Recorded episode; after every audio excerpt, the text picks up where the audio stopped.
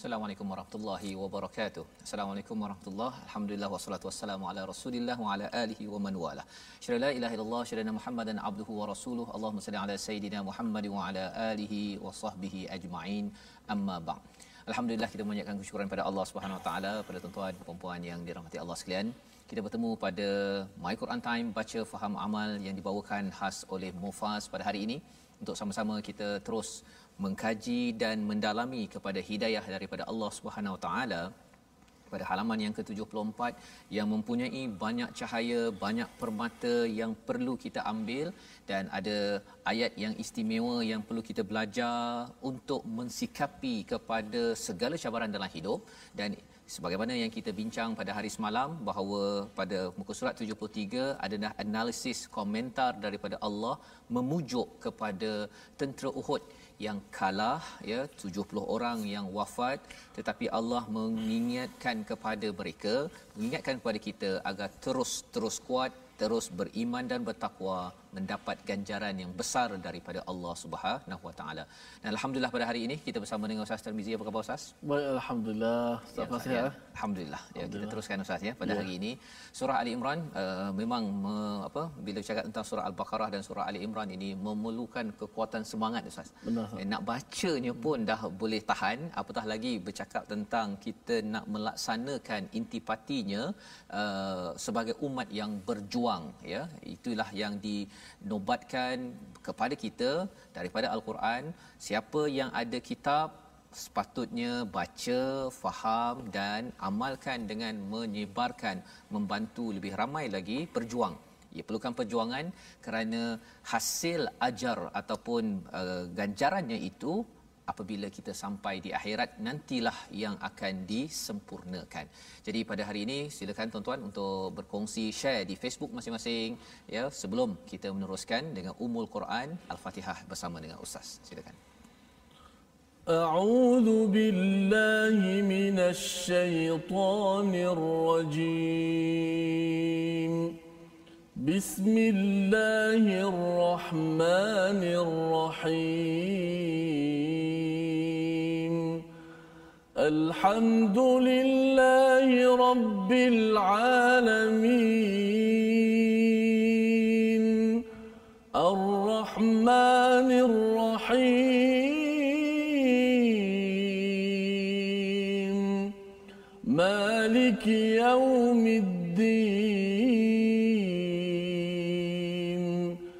إياك نعبد وإياك نستعين اهدنا الصراط المستقيم صراط الذين أنعمت عليهم غير المغضوب عليهم ولا الضالين.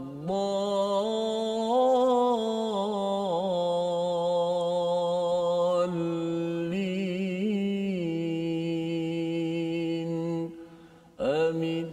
Amin ya rabbal alamin. Terima kasih Ustaz membacakan surah Al-Fatihah, mengingatkan kepada kita tentang kita adalah umat, alhamdulillah, umat alhamdulillah ini akan terus berjuang mengikut kepada jalan yang ditunjukkan oleh orang-orang yang terdahulu, orang-orang yang telah engkau kurniakan nikmat, ya Allah kurniakan nikmat di kalangan para nabi, siddiqin, syuhada was salihin. Dan itulah yang kita belajar daripada surah Ali Imran, bermula daripada ayat seratus dua puluh satu hingga ke hujung ini. Allah memberi penerangan tentang perjuangan di Uhud dan bagaimanakah umat Islam yang kalah pada round kedua, menang pada round pertama itu dipujuk oleh Allah agar terus berjuang. Jangan anggapkan bahawa kekalahan itu sebagai kegagalan uh, seterusnya, tetapi itu sebagai peluang untuk bertaubat, untuk menjadi seorang hamba yang Allah tidak akan zalimi walaupun sedikit apabila kita berbuat sebarang kebaikan. Pada hari ini insya-Allah kita akan melihat pada halaman tujuh puluh empat dan melihat kepada sinopsis ringkasan. Mari sama-sama kita lihat, iaitu pada ayat seratus lapan puluh satu hingga ayat seratus lapan puluh empat, hampir setengah ya separuh daripada halaman yang kita akan baca sebentar lagi, bercerita tentang sebahagian bentuk keburukan kaum Yahudi yang mengaitkan uh, miskin, fakir kepada Allah dan pendustaan mereka terhadap Nabi sallallahu alaihi wasallam, ya, itu pada ayat seratus lapan puluh satu hingga ayat seratus lapan puluh empat.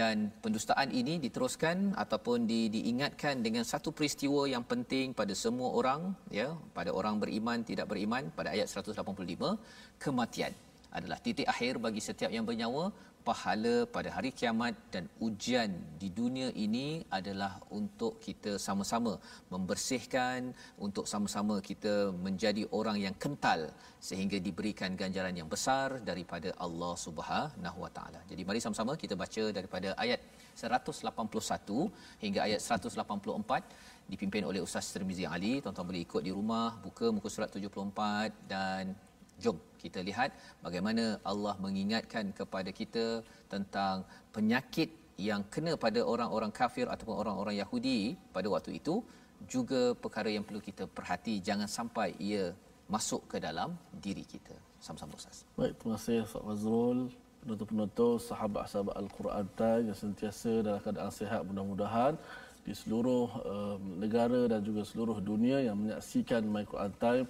Ada sahabat-sahabat kita daripada negara jiran kita, Singapura, ada daripada Brunei, Indonesia dan juga ada yang jauh daripada India pun ada Ustaz, daripada Belanda, daripada bermacam-macam negara.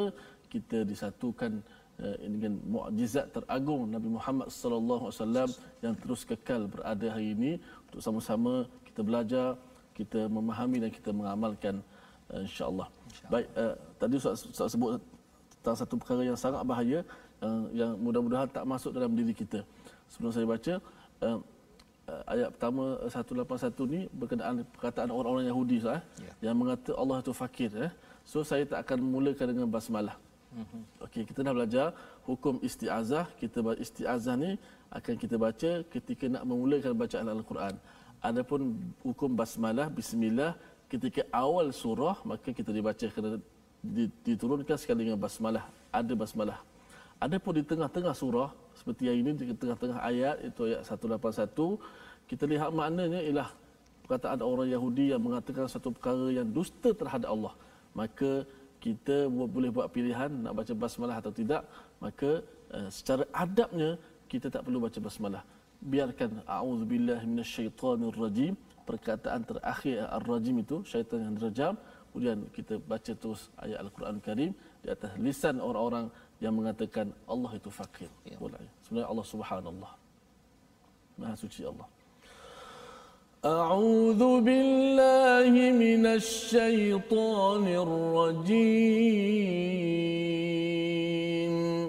Laqad sami'a Allahu qawlal ladzina qalu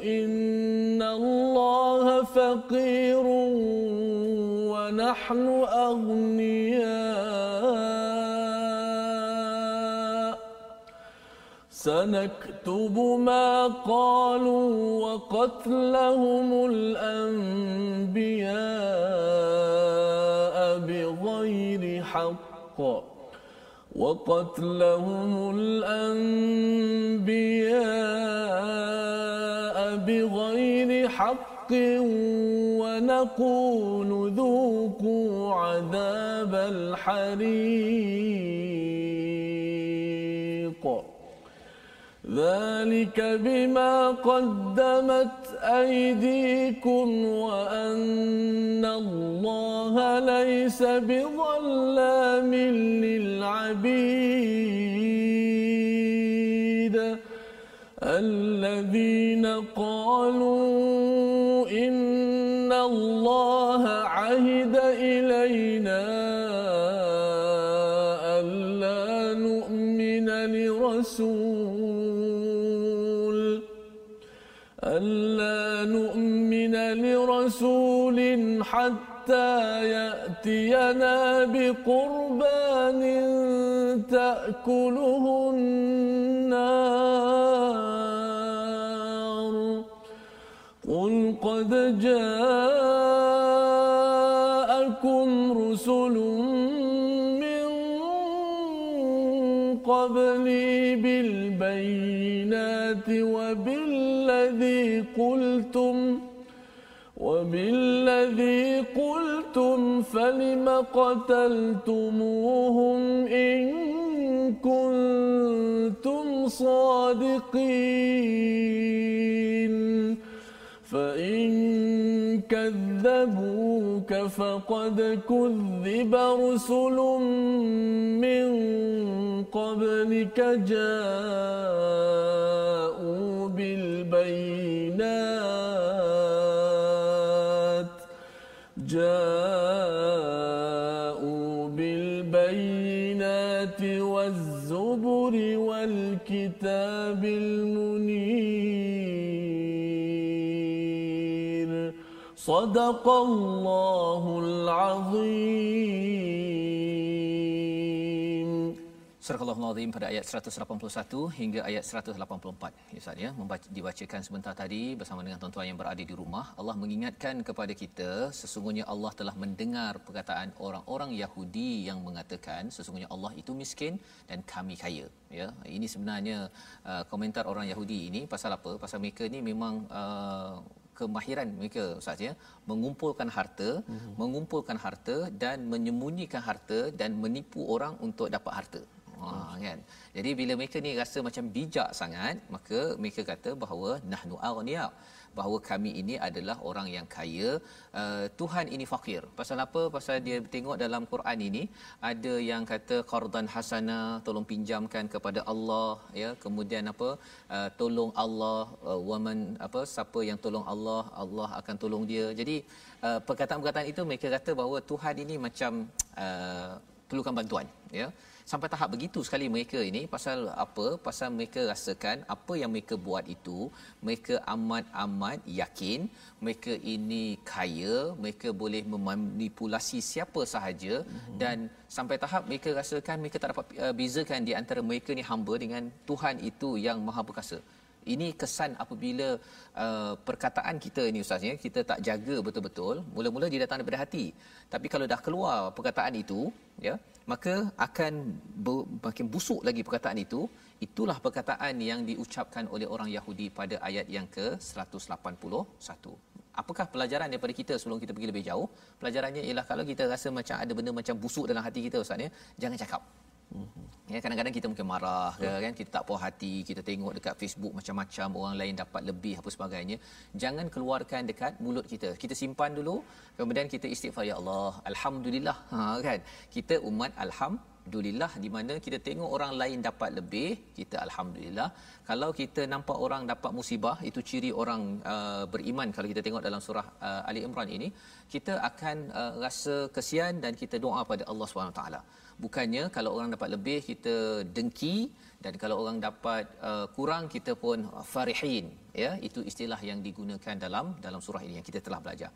Jadi uh, Allah menyatakan sanaktubu ma qalu, pasti ya, kami akan mencatat apa yang mereka nyatakan, waqatlahumul anbiya bighairi haqq, dan juga pembunuhan mereka kepada nabi-nabi tanpa kebenaran. Maksudnya mereka cakap fakir, Allah ini fakir, dan juga uh, pembunuhan mereka pada nabi-nabi ini tanpa hak, ini juga Allah akan catat. Wa naqul, uh, dan kami akan menyatakan. Biasanya Allah tak cakap uh, wa naqul Ustaz. Biasanya uh, bila sampai ke akhirat nanti dzuqu azabal hariq ataupun azaban nar, kan begitu. Tapi dalam ayat ini menarik pada ada perkataan wa naqul. Bila ada perkataan wa naqul, satu menunjukkan ta'zim kehebatan Allah Subhanahu taala, tetapi Allah memang bukan sekadar azab, tetapi Allah menyatakan pada orang yang menyatakan bahawa Allah ini fakir. Ini kira syirik tahap tahap besarlah tuan-tuan ya. Uh, Ustaz, jadi Allah kata zuqu azabal hariq, ya, rasakan azab hariq. Itu maksudnya ialah api yang membakar itu, dia kalau katakan kena sesuatu, katakan ini Ustaz ya, masuk pada api tersebut, hancur barang itu, menggelegak api, menggelegak hancur. Dan Saya. cuba bayangkan kalau katakan orang-orang yang cakap Allah ni fakir ini masuk, memang hancur, tetapi dia masih lagi boleh baik balik kulit dia. Betul. berkali-kali berkali-kali Allah beritahu begini kerana apa? Allah amat marah, ya, amat murka kepada perkataan doesn't make sense kan. Macam mana pula kamu diciptakan, kamu tahu bahawa kamu dulu baby, kemudian kamu dah jadi besar, kamu pandai sikit, kemudian kamu kata pula Allah ini yang perlukan pertolongan, padahal sebenarnya Allah amat sayang. Allah memberi peluang kepada kita untuk berjuang ataupun pinjamkan kepada Allah. Itu bukan maksudnya Allah perlukan pinjaman ya, kalau kita tengok dalam surah Al-Baqarah, tapi Allah nak menyatakan kamu ni kedekut sangat sampaikan terpaksa dipinjam apa yang telah diberikan oleh Allah Subhanahu wa taala. Baik. Jadi ini adalah ayat seratus lapan puluh satu dan ayat seratus lapan puluh dua Allah menyatakan zalika bima qaddamat aydikum, ya, apa yang kamu invest, yang kamu laburkan, yang kamu buat selama ini, wa annallahu ya laisa bitallamil abid. Jadi apa yang berlaku kepada orang yang uh, yang yang Yahudi tadi, yang kufur ini, Allah beri ke ke kehebatan ataupun azab yang hariq sebentar tadi, uh, bukan kerana apa? Kerana mereka yang buat sendiri. Mereka yang buat sendiri. Wa annallaha laysa bidhallamil lil abid, Allah tidak pernah menzalimi kepada hamba-hambanya ya. Jadi Allah kata ini sebenarnya mereka yang buat, mereka yang menempah. Qaddamat itu maksudnya mereka uh, lakukan uh, yang mereka uh, laburkan, mereka gunakan masa apa sebagainya adalah untuk untuk menyatakan bahawa Allah ini uh, Tuhan itu adalah adalah fakir. Jadi ini ayat seratus lapan puluh dua sebagai peringatan kepada kita ustaz ya, hmm. bahawa uh, mungkin kita tak cakap Allah ni fakir, tapi kadang-kadang cakap mengapalah Allah ni tak nak ke bantu semua orang dekat dunia ni? Allah tak boleh ke bagi semua orang hidayah? Ha kan, nak cakap Allah tak boleh itu perkara-perkara yang negatif kepada Allah itu itu adalah satu penyakit. Betul. Ya, satu penyakit bahawa sebenarnya eh Allah ada kebenaran, semua benda Allah buat ini ada hak, ada tujuan, ada kebenaran yang Allah ingin sampaikan. Jadi kalau katakan uh, kita perlu menderma ya, kalau katakan orang Islam dianjurkan untuk infak, untuk uh, apa uh, pastikan mal, harta dan anak pinak semua digunakan untuk perjuangan, itu bukan untuk Allah, itu untuk kita ustaz ya, untuk kita sendiri. Kerana kerana ikut cakap Allah, Allah akan beri ajrun ajrun azim, ganjaran yang besar. Baik. Jadi selepas itu Allah menyatakan tentang uh, allazina qalu ya, pada ayat yang ke seratus lapan puluh tiga itu, iaitu orang Yahudi yang mengatakan sesungguhnya Allah telah memerintahkan kepada kami agar kami tidak beriman kepada seorang rasul sebelum didatangkan kepada kami mangsa yang dimakan api. Ha, ini satu perkara yang uh, harapnya kita tidak jadi seperti mereka ustaz ya. Apa maksud kat sini? Allah menyatakan uh, Allah berjanji uh, ilaina, jangan beriman li rasul kepada rasul sampai datang bi qurbanin taquluhun nar, hmm. korban yang dimakan api. Maksudnya kalau zaman Habil Qabil itu, kalau katakan korban itu diterima, dia akan diambil. Kalau tak diterima oleh Allah, dia akan di dibiarkan begitu saja. Kalau korban itu tak bagus, dibiarkan. Jadi sebenarnya pan, uh, pandangan orang Yahudi ini ialah mereka dah biasa dengan mukjizat yang nampak secara fizikal ustaz. Ya. Mereka nampak apa? Mereka nampak kalau cerita Habil Qabil itu nampak uh, kambing dimakan api contohnya. Hmm. Kemudian ada tongkat menjadi menjadi ular contohnya. Hmm. Mereka nampak tongkat boleh pecahkan uh, laut hmm. ya, mati Laut Merah itu pecah dua, mereka dapat berjalan ya. Jadi semua mukjizat yang mereka perhatikan fizikal, nampak hmm. pakai mata. Jadi mereka kata okey, kalau kami nak terima rasul ini, datangkan mukjizat qurbanin takuluhun nar, iaitu uh, binatang korban yang dimakan oleh api ya. Ha, jadi kata kata kata Allah mengajar pada Nabi, qul qad ja'akum rusulun min qabli bil bayyinati wa billadhi qultum falima qataltumuhum in kuntum sadiqin. Allah kata sesungguhnya beberapa orang rasul sebelumku telah datang kepadamu dengan membawa bukti yang nyata. bayinat. Dan dalam konteks zaman Madinah itu, bayinat itu adalah Al-Quran, bukan dalam bentuk fizikal tetapi dalam bentuk ilmu yang kita belajar sekarang, Ustaz. Bayinat yang kita dapat bayinah ini hmm. tapi uh, apa yang berlaku pada Nabi Musa ya, ketika datang kepada mereka bayinat, mereka bunuh pula Nabi. Mereka nak bunuh nabi-nabi sebelum ini. Jadi uh, mengapa kamu bunuh jika kamu betul-betul menyatakan bahawa kami akan beriman kalau datang qurbanin taquluhun nar? Satu, mereka minta mukjizat ikut selera mereka. Satu. Yang keduanya, dah datang pun, dah datang pun, datang apa contohnya uh, apa pada zaman Nabi Isa, boleh uh, apa nampak dalam rumah uh, simpan apa, boleh sembuhkan orang yang uh, mati, yang sakit, tapi tetap juga lepas tu dia pergi kacau juga. Bunuh, nak nak bunuh pula tu. Itu yang kejar Nabi Isa. Nabi Isa diangkat, digantikan dengan pengikut Nabi Isa, dan akhirnya pengikut itulah yang dibunuh, disalib. Orang ingat itulah Nabi Isa, Jesus Christ, misalnya ya. Jadi dalam surah ini Allah bercerita tentang uh, bayinat waz-zubur wal kitabil munir. Ini banyak perkara Allah bagi, tetapi sebenarnya mereka uh, dustakan ya. Pada ayat yang ke seratus lapan puluh empat, fa in kadzabuka faqad kudziba rusulun min qablika ja'u bil bayinat waz-zubri wal kitabil munir. Mereka dustakan ya. Ustaz, kalau boleh Ustaz baca ayat seratus lapan puluh empat tu sekejap hmm. untuk kita nak pastikan kita jangan mendustakan ya. Kita nak minta kalau boleh uh, apa hmm. sesuatu yang uh, pelik berlaku, padahal yang ajaib itu adalah Quranan ajab ya. Ini ajaib sebenarnya. Pasal apa? Uh, orang dengar boleh naik semangat balik. Betul. Boleh rasa segar. Betul. Balik. Betul. Silakan seratus lapan puluh empat. Ada satu rancangan di di negara barat, kalau kita tengok YouTube ada bagaimana nak sebut Quran dan mukjizat tadi. Uh, didengarkan Al-Quran ni kepada orang yang bukan Islam, yang tak tahu pun itu Al-Quran, yang mereka bukan orang beriman, tapi bila dengar ayat Quran, ada yang tertunduk, menangis. Ada yang menangis, ada yang memandang ke atas, seolah sesuatu berlaku. Dan mereka kata inilah sebaik-baik kata-kata. Betul. Uh, kita kata dahsyatnya orang beriman boleh rasa macam tu Al-Quran, apatah lagi kita orang beriman. Dan mukjizat nabi-nabi yang terdahulu walaupun nampak secara depan, semuanya uh, hilang dengan kewafatan. Nabi Daud suara sedap, habis, habis. Ha? Nabi apa Nabi Ibrahim dengan kebal dalam api, tapi habis. Hari ini kalau orang dakwa cuba terus masuk api dah tak kebal kan. Nabi tongkat Nabi Musa dah tak ada dah sekarang ha? Dengan wafatnya Nabi Musa ha? Hari ini kalau orang buat tongkat baru pun walaupun jenama Nabi Musa pun tak berlaku dah mukjizat tu. Betul. Tapi Al-Quran walaupun Nabi Rasulullah sallallahu alaihi wasallam dah tak ada, sampai di sisi kita hari ini cukup hebat huruf-hurufnya, perkataannya lagi hebat bila ditadabbur. Sebab tu antara kata para ulama yang sebesar-besar uh, tujuan Al-Quran ini untuk tadabbur, sama-sama kita baca ayat yang ke seratus lapan puluh empat. Auzubillahi minasyaitanir rajim. Fa in kadzabuka faqad kulliba rusulun min qablika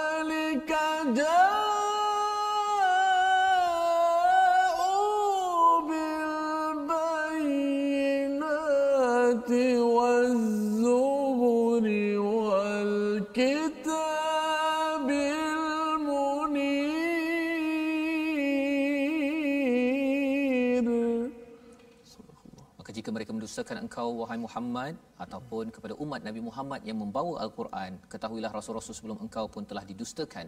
Mereka membawa mukjizat yang nyata, Zabur dan kitab yang memberi penjelasan yang sempurna. Jadi maksudnya pendustaan itu akan berlaku sepanjang zaman. Yang penting kita pujuk diri kita dengan Al-Quran, membawa kita kepada perkataan kita pada hari ini yang kita ingin dalami, iaitu perkataan kita ialah sami'a ya. Allah menyatakan Allah mendengar perkataan orang-orang Yahudi yang menyatakan Allah itu faqir. Sami'a maksudnya mendengar. Seratus lapan puluh lima kali di dalam Al-Quran bila Allah menyatakan begini, maksudnya itu adalah sebagai satu warning, sebagai satu amaran Ustaz ya. Hmm. Sebenarnya banyak-banyak perkara yang kamu nak cakap, ini pula yang kamu cakap. Padahal sebenarnya kamu dah diberi mulut oleh Allah yang maha kaya, kemudian kamu cakap Allah ini miskin, Allah ini fakir. Sebenarnya ini memang dahsyat betul. Dia lebih kurang macam anak ya, dah dibesarkan oleh ibu ayah, lepas tu dia kata ayah sebenarnya ayah ni yang mengemis dalam rumah saya. Ha ya kan. Itu anak derhaka melampau, dan kita tidak mahu jadi begitu. Kita harapkan kita akan menjadi orang yang sentiasa berjuang dan sentiasa menghargai Allah dalam kehidupan kita. Kita sambung sebentar MyQuran Time baca faham amal insya-Allah.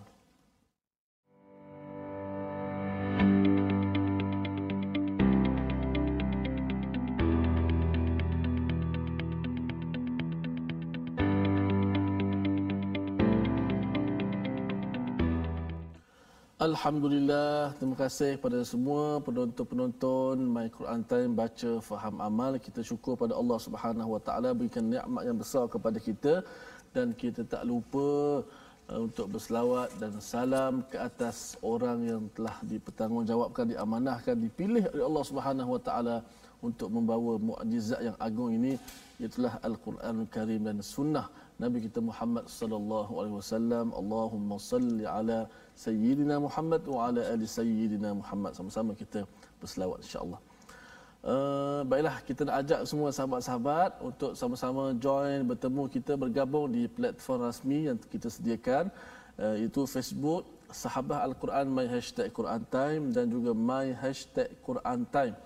YouTube pula di My Hashtag Quran Time Official dan Instagram My Quran Time Official. Sama-sama kita bergabung di sana, ya. Baik uh, penonton-penonton, kita nak seperti biasa kita nak belajar satu huruf daripada huruf-huruf Al-Quran. Pada hari ini kita nak membicarakan uh, satu huruf uh, di hujung lidah, masih lagi berkaitan dengan hujung lidah, iaitu hujung gigi kita ini diletakkan di atas hujung lidah, sambungan daripada yang semalam. Ada lagi satu huruf, huruf ketiga, iaitu huruf dha, yang mana hujung lidah bertentangan dengan hujung dua gigi kacip tengah yang atas, iaitu huruf tha, huruf dha dan huruf dha. Hari ini kita ambil contoh huruf dha pada ayat ke seratus lapan puluh dua eh. Wa anna Allah laysa bi dhallamin lil abid, bi dhalla bi dhalla. Ha, hujung gigi kita diletakkan di atas hujung lidah, keluarlah daripadanya huruf dha. So huruf dha dengan dha ni makhraj yang sama. Kita sebut dha, kita sebut dha. Bezanya dha ni sifat. Ha, kita, kita tak belajar lagi sifat insya-Allah, tapi saya sebut dulu sifat ni nipis, dha. Kalau tebalkan dha dia jadi dha. Dha, dha. Ha, tu huruf huruf dha. Wa anna Allah laysa bi dhallamin lil abid. Ah, huruf dha. Ya, selamat bercuba dan sama-sama kita amalkan. Baik.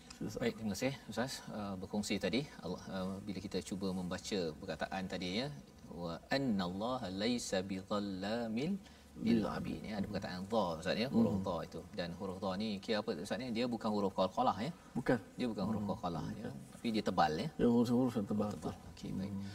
Jadi uh, di situ kita dapat belajar uh, bagaimana menyebut uh, huruf dha sebentar tadi, dan kita nak meneruskan ya pada ayat seratus lapan puluh lima bila Ustaz cakap tadi selawat tentang Nabi Ustaz ya. Hmm. Uh, dalam uh, tafsir Tok Guru ni, uh, hmm. beliau menyatakan bahawa kalau kita ni minta jalan yang lurus, hmm. ya, perumpamaannya kita nak pergi ke akhirat ini seperti masuk hutan.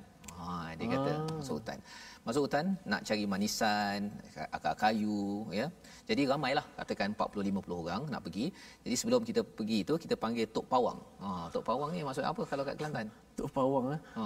Itu kita tajuk Kelantan. Nah, pawang Kelantan ni ya. Macam eh, yang tok bomoh kan. Ha, tok bomoh ke ha, ataupun yang tunjuk jalanlah, yang tunjuk ha, jalan okay. kan ya. Jadi kerana uh, tok, uh, yang tunjuk jalan ni bimbang orang belakangnya sesat, maka kesannya ialah dia, dia beritahu okey ada satu tali, okey satu tali ni pegang. Pegang. Uh. Uh, yang saya ni ambo contohnya kan, dia akan tunggu dekat hujung sekali. Uh. Ya, pegang je tali ni, tak kisahlah pegang tiga puluh orang ke, dua orang ke, empat puluh orang, yang penting pegang tali ni saja. Walau susah macam mana pun pegang, pasal dia pergi tunggu satu lagi tali tu, dia tunggu kat hujung tu. Nanti insya-Allah kalau tali tu ikut dia semua tu akan sampai kepada destinasi nak cari, inilah macam-macam hmm. dalam hutan tadi. Selamat nah, selamatlah hmm. ya. Dan uh, bercakap tadi tentang hutan, kalau kita nak pergi ke akhirat ni pun cabaran banyak Ustaz ya. Jadi uh, dalam tafsir ini nyatakan kalau kita pegang tali Allah, uh, Al-Quran ini, maka tali ini kat hujung sana nanti itu dipegang oleh Nabi sallallahu alaihi wasallam. Pasal Nabi yang dah ada pengalaman hmm. menerima wahyu ini, kalau siapa yang pegang pada tali ini, maka insya-Allah dia letih macam mana, silap macam mana pun, sesat gelap macam mana pun, dia tetap juga dia tidak akan sesat dan akhirnya sampai pada destinasi akhir. Pasal bercakap tentang destinasi akhir kita ustaz ya, hmm, kita betul. Dunia ini nak menuju ke akhirat ada satu saat yang penting. Allah. Saat itulah yang dinamakan sebagai maut. Dan itu yang kita nak baca pada ayat seratus lapan puluh lima hingga ayat seratus lapan puluh enam. Sila ustaz. Baik senang penonton, kita terus membaca dua ayat terakhir seratus lapan puluh lima dan seratus lapan puluh enam pada ayat yang begitu besar pengertiannya yang menjadi penentulah kita berjaya atau tidak di hari akhirat kelak. A'udzu billahi minasy syaithanir rajim. Kullu nafsin dha'iqatul maut wa innama tuwaffawna ujurakum yawmal qiyamah. فمن زحزح عن النار فمن زحزح عن النار وأدخل الجنة فقد فاز وما الحياة الدنيا متاع الغرور لتبلون في أموالكم وأنفسكم وَلَتَسْمَعُنَّ مِنَ الَّذِينَ أُوتُوا الْكِتَابَ مِنْ قَبْلِكُمْ وَمِنَ الَّذِينَ أَشْرَكُوا وَمِنَ الَّذِينَ أَشْرَكُوا أَذًى كَثِيرًا وَإِنْ تَصْبِرُوا وَتَتَّقُوا تَقُوا فَإِنَّ ذَلِكَ مِنْ عَزْمِ الْأُمُورِ صَدَقَ اللَّهُ الْعَظِيمُ. Surah Al-Azim ayat seratus lapan puluh lima dan ayat seratus lapan puluh enam ini mengingatkan kepada kita. Jika ayat seratus lapan puluh empat Allah bercerita tentang bagaimana cabaran Nabi sallallahu alaihi wasallam yang didustakan sebagaimana pernah didustakan oleh rasul-rasul sebelum ini.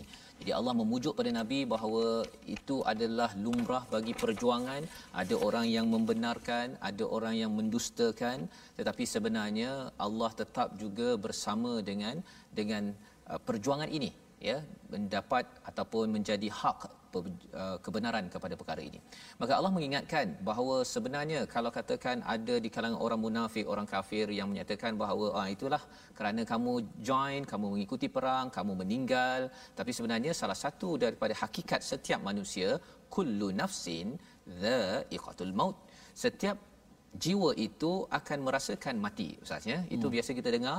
Dan kalau kita bercakap tentang kullu nafs ini, jiwa ini hanya bila kita bernafas ustaz ya. Ha, bila istilah nafs itu, jiwa itu hanya ketika kita bernafas. Itu sebabnya bila kita bernafas sahaja sebenarnya kita sudah pun merasai mati. Pasal apa? Pasal bila kita tarik nafas, kemudian bila kita dah hembus tu, selepas tu tak pasti lagi dapat lagi ustaz. Ya. Pasal apa? Pasal ada orang dia hembus saja pun terus habis. Ya, jadi itu sebabnya bila kita dapat bernafas ini sebenarnya maut itu adalah amat dekat dengan nafas kita. Hmm. Ya, itulah yang disampaikan dalam dalam ayat ini. Lebih daripada itu, kalau kita tengok perkataan dha'iqah ya, dia ada qa'imah ya, dia ada banyak perkataan dalam bentuk uh, fa'il begini. Uh, dha'iqah ini daripada perkataan zuq. Kalau yazuqu itu kita pernah jumpa tadi pada ayat yang ke-seratus lapan puluh satu. Zuqu itu rasakan. Ya. Jadi kalau kita sembahyang ada zuq, kita rasa kemanisan uh, uh, solat.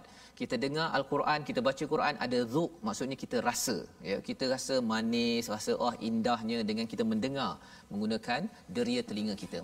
Jadi bila kita nampak apple ustaz ya. Ha ini apple. Apple Kalau katakan ini tapi ini bukan apple betul Ustaz ya. Ha, yeah. Tapi kalau apple betul, kalau kita makan kita up begitu, kita rasa sedap betul ya. Sebenarnya itu namanya dia sedang yaduku, dia sedang merasai hmm. ya uh, apple tersebut. Yeah. Ya, itu contoh. Jadi bila Allah cakap di sini kullu nafsin dha'iqatul maut, sebenarnya setiap jiwa yang sedang bernafas dia sebenarnya sedang merasai mati. Ha, bukannya setiap jiwa rasa merasakan mati itu bila kat hujung sekali itu Ustaz, bila dia meninggal itu hmm. kita kata ah dia dah baru dia meninggal. Sebenarnya setiap masa kita bernafas, setiap saat kita dah rasa dah tu. Ya, bila cakap dha'iqah itu bukan sekadar di hujung saja uh, yadhuq ya, tetapi sebenarnya dha'iqah ini adalah orang yang sentiasa rasa kematian. Jadi apa poin yang nak disampaikan di sini? Kita jangan rasa selamat dengan dengan nafas yang kita ada. Ha, ada orang kata oh tak apa kot, saya umur baru dua puluh tahun, saya baru umur empat puluh tahun, saya baru umur lima puluh tahun. Tapi sebenarnya setiap nafas, jangan tunggu sampai enam puluh tiga tahun, tujuh puluh tahun barulah kita takut mati. Tetapi setiap kali Allah beri peluang kita tarik nafas, tak pasti kita boleh hembus, dan setiap kali kita hembus tak pasti kita akan bernafas lagi. Ini cara bagaimana untuk kita mensikapi tentang maut yang boleh hadir pada bila-bila masa. Jadi bukan tunggu perang je Ustaz. Hmm. Tak payah tunggu perang, kita tak perlu tunggu aksiden ke tunggu sakit untuk kita rasa mati. Tapi sebenarnya setiap masa kalau waktu kita tidur Ustaz. Mm-hmm. Tidur adalah uh, apa uh, al-mautul qalil ataupun uh, mm-hmm. kematian yang kecil mm-hmm. kan, di mana uh, kita dah roh kita pergi so. kan, dan kemudian masuk semula, dan itu sebenarnya uh, detik-detik di mana kalau kita tidak buat persediaan ataupun kita negatif kepada Allah amat rugi. Jadi Allah mengingatkan wa innama tuwaffawna ujurakum yaumal qiyamah, dan sesungguhnya kami akan tunaikan wafa, ini maksudnya tuwafauna, menunaikan secara sempurna, sempurna segala ganjaran pada hari kiamat.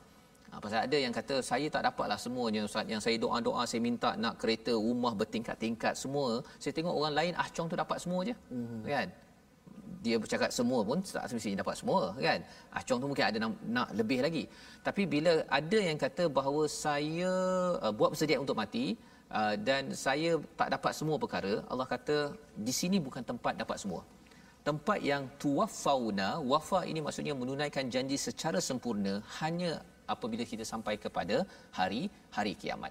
Jadi Allah kata faman zuhziha, zuhziha itu maksudnya adalah dijauhkan betul-betul daripada neraka. Sebabnya orang yang tengok neraka pun dah takut Ustaz ya. Ya, tak masuk neraka, dia tengok sahaja pun dah takut. Malah sebenarnya bila cakap tentang neraka ni dia ada lidah api kan, lidah api itu pun panas. Sebabnya dalam surah Hud uh, siapa yang uh, wala tarkanu ilal ladzina zalamu fatamassakumun nar, jangan cenderung kepada orang yang zalim. Pasal apa? Dia akan disambar oleh api neraka, maksudnya lidah api itu pun panas juga. Jadi Allah kata siapa yang dijauhkan betul-betul zuhziha anin nar wa adhi wa udhilal jannah, dimasukkan ke dalam syurga, inilah orang yang digelar sebagai faz, orang yang berjaya ya, faiz, orang yang berjaya. Dan Allah menyatakan di sini perkataan wa udkhila Ustaz ya, bukan wa dakhala jannah ya, wa udkhila ya. Apa bezanya tuan-tuan? Wa dakhala maksudnya dia masuk ke syurga, kerana katakan Ahmad ini berusaha betul-betul berjuang dia masuk syurga. Tapi sebenarnya Allah cakap bukan Ahmad beramal itu yang melayakkan dia masuk syurga. Yang menyebabkan dia masuk syurga itu kerana dengan rahmat daripada Allah, perkataan wa udkhila itu dimasukkan oleh siapa? Hanya dengan rahmat Allah seseorang itu boleh masuk syurga ya. Wa mal hayatud dunya illa mata'ul ghurur. Allah mengingatkan kembali kepada kita tentang tentang dunia ini kesenangan yang menipu. Inilah permulaan surah Ali Imran. Allah menyatakan tentang hubbus syahawati minan nisa wal banin wal qanatir wa munqantarat sehingga akhir ayat. Itu semuanya adalah menceritakan dunia ini kalau dilayan dia memang menimbulkan keinginan, kesukaan kepada syahwat. Tetapi kalau kita uruskan dengan bagus, maka insya-Allah kita akan mendapat apa yang dinamakan sebagai ujurakum yaumal qiyamah dan wa udkhilal jannah, dimasukkan ke dalam syurga.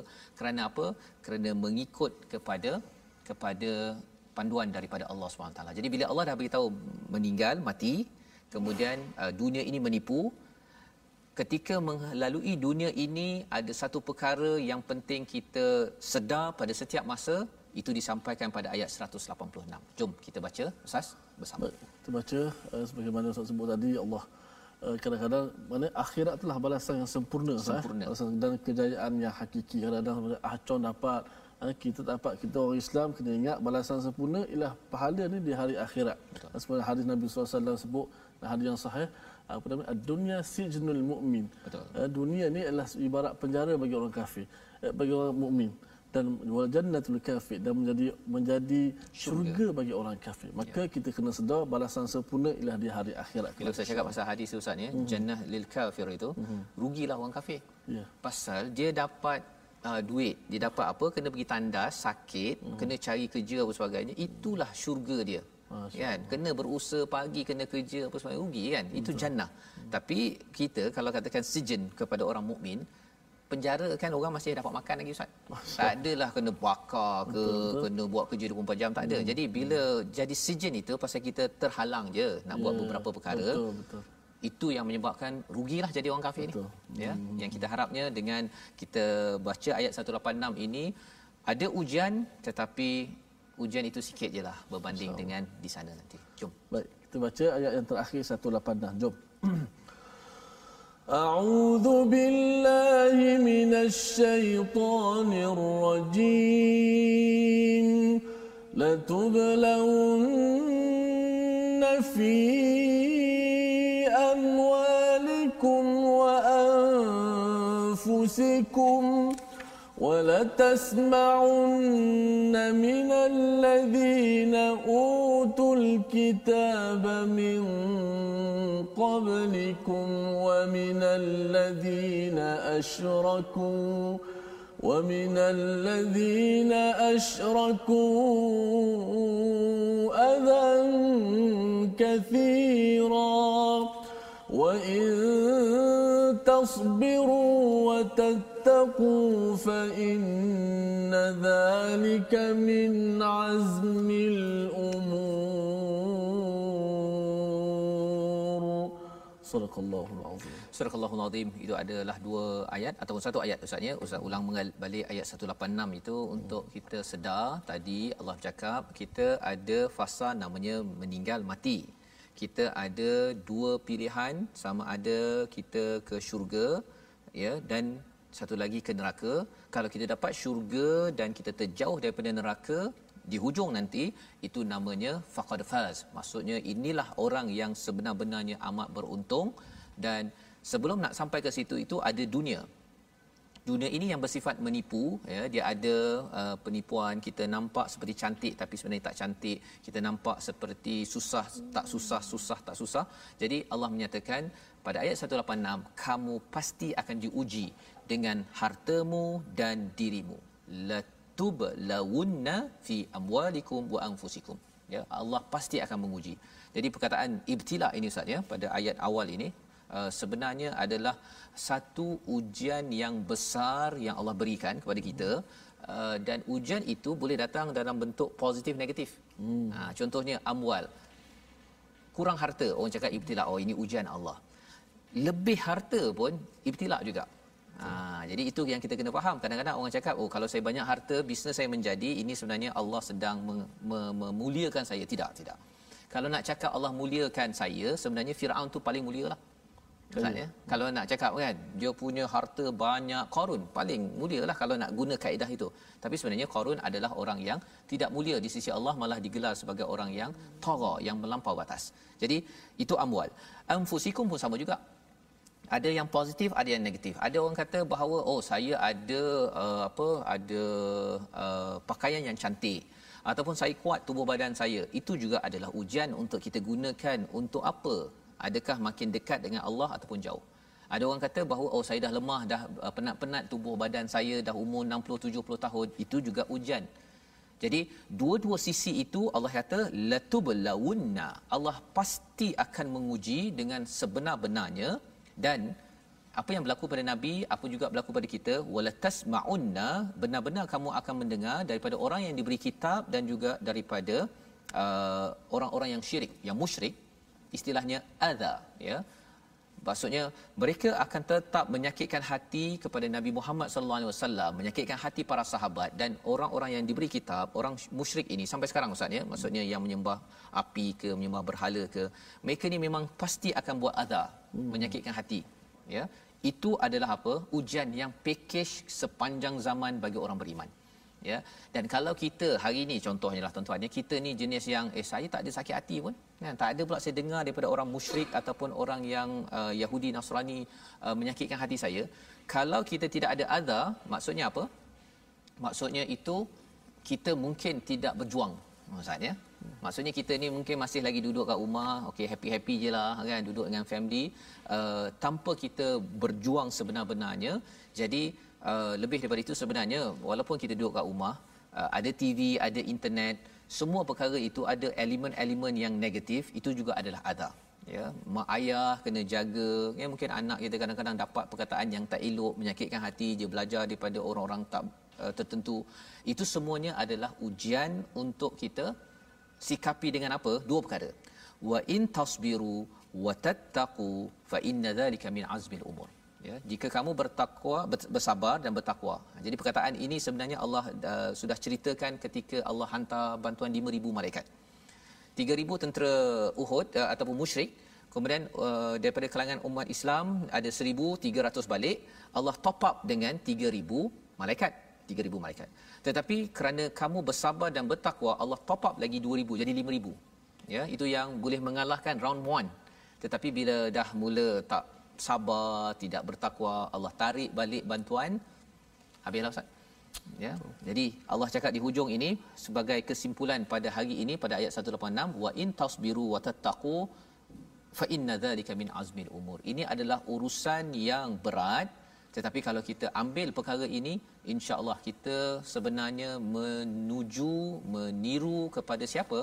Rasul yang ulul azam. Kerana apa? Kerana mereka mempunyai keazaman yang kuat, mereka dapat bersabar, bertakwa walau apa sahaja yang melanda, yang harapnya kitalah orang-orang yang dapat kekuatan itu dengan kita baca Quran, bersabar dan terus bertakwa. Membawa kita kepada resolusi kita pada hari ini tuan-tuan sekalian. Pada ayat seratus lapan puluh satu kita akan mohon kepada Allah selalu agar tidak diganggu oleh musuh, kerana musuh memang akan cuba untuk mengganggu pada setiap masa. Itulah yang kita perlu laksanakan kerana Allah Maha mendengar.